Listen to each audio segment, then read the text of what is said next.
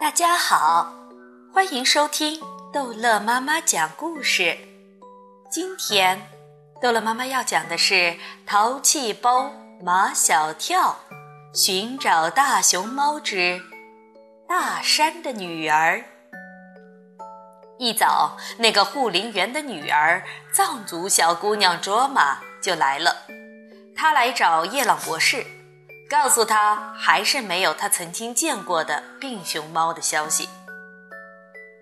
如果他遇到好心人，好心人一定会把他送到大熊猫保护中心或者是医院。可是这些地方我们都去打听过了，都没有，都没有。叶朗博士脸上的神色严峻起来。这么说，这只生病的大熊猫还在山里。唐飞脱口而出：“它会不会死了？”马小跳跳起来：“唐飞，闭上你的乌鸦嘴！”谁都没有想到马小跳会这么愤怒。温迪问 Miss 张：“马小跳和唐飞他们为什么吵架？”Miss 张只能这样告诉温迪：“有一只生病的大熊猫失踪了，我们必须找到它。”否则，他会有生命危险。他们决定兵分两路，叶朗博士和佐玛熟悉山里的地形和情况，由他俩各带一路人搜寻生病的大熊猫。我提议，唐飞举起手，显得特别积极。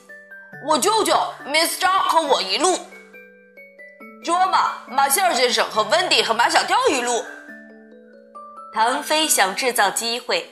让他舅舅和 Miss 张在一起，这样他就能和马小跳竞争，看 Miss 张最后成为谁的舅妈。我不同意，马小跳态度坚决。Miss 张不能和夜郎舅舅一路。为什么？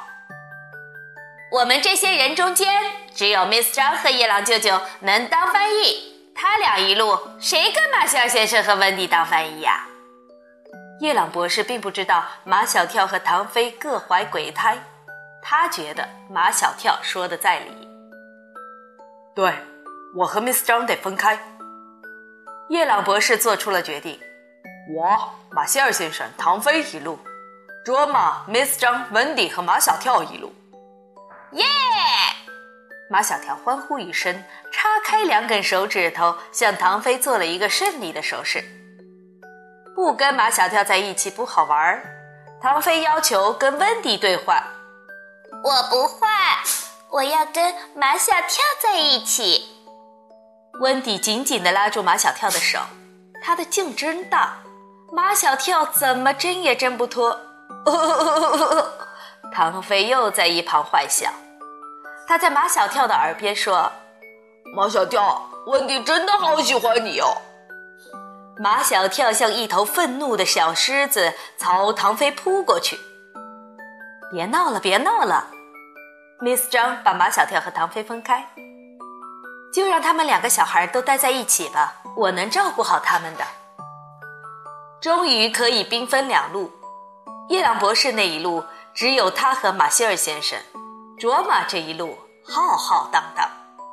从见到卓玛的第一眼起，温迪就喜欢上了这个聪明漂亮的藏族小姑娘。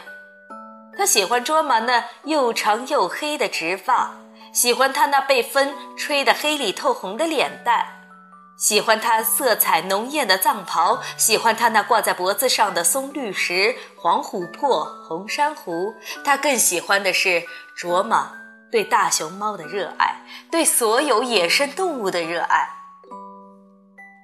卓玛住在大山里，你会不会觉得很寂寞啊？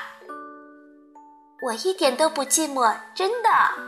卓玛认真的说：“在这大山里，我有许多好朋友，大熊猫、小熊猫、金丝猴，还有牛角羊，都是我的好朋友。”卓玛在温迪的眼中已经是一个小英雄。卓玛。你在山里住了多久啦？我就在山中那座小木屋里出生的。我爷爷是山中的护林员，他牺牲以后，我爸爸又做了护林员。我长大了也要做护林员。马小跳注意到，卓玛没有说他爷爷去世，而是说牺牲。牺牲就不是自然死亡，一定有故事。卓玛，你爷爷怎么牺牲的？那时候这里还不是大熊猫保护区，许多人都来这里设置陷阱捕捉大熊猫，然后杀死它们。剥下它们的皮，拿去卖高价。我爷爷是大熊猫的守护神，他总是去救那些掉进陷阱里的大熊猫，总是和那些捕大熊猫的坏人搏斗。有一次，爷爷从陷阱里救起一只大熊猫，刚把它放走，那些设陷阱的坏人就来了。就这样，佐玛讲了他的爷爷，又讲了他的爸爸。他说：“他的爸爸是个独臂人，他的一只胳膊是被坏人砍掉的。看见那条河了吗？”卓玛指着山下一条水流湍急、浪花翻滚的河，那是从高高的雪山上流下来的融化的雪水。这山里的树林曾经大片大片的被砍伐，通过这条河运出去。我小时候看这条河。总是看不见它的浪花，因为河面上飘满了木头。我爸爸为了保护森林，被运输木头的坏人用斧子砍断了一条胳膊。哦，佐玛，温迪紧紧地拥抱着卓玛。你有一个英雄的爷爷，还有一个英雄的爸爸，我好羡慕你呀！在马小跳和唐飞的眼里，卓玛也是一个小英雄。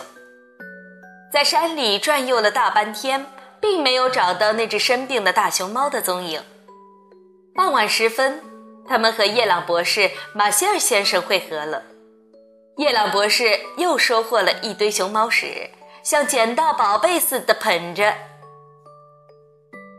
你们来看，这堆熊猫屎里有什么？叶朗博士把熊猫屎摊在地上，让他们看。熊猫屎里。除了没有消化的竹屑，还有几块像石头一样硬硬的东西。这是什么？这是没有消化的铁块。还记得那只偷吃了我们竹筒饭的大熊猫吗？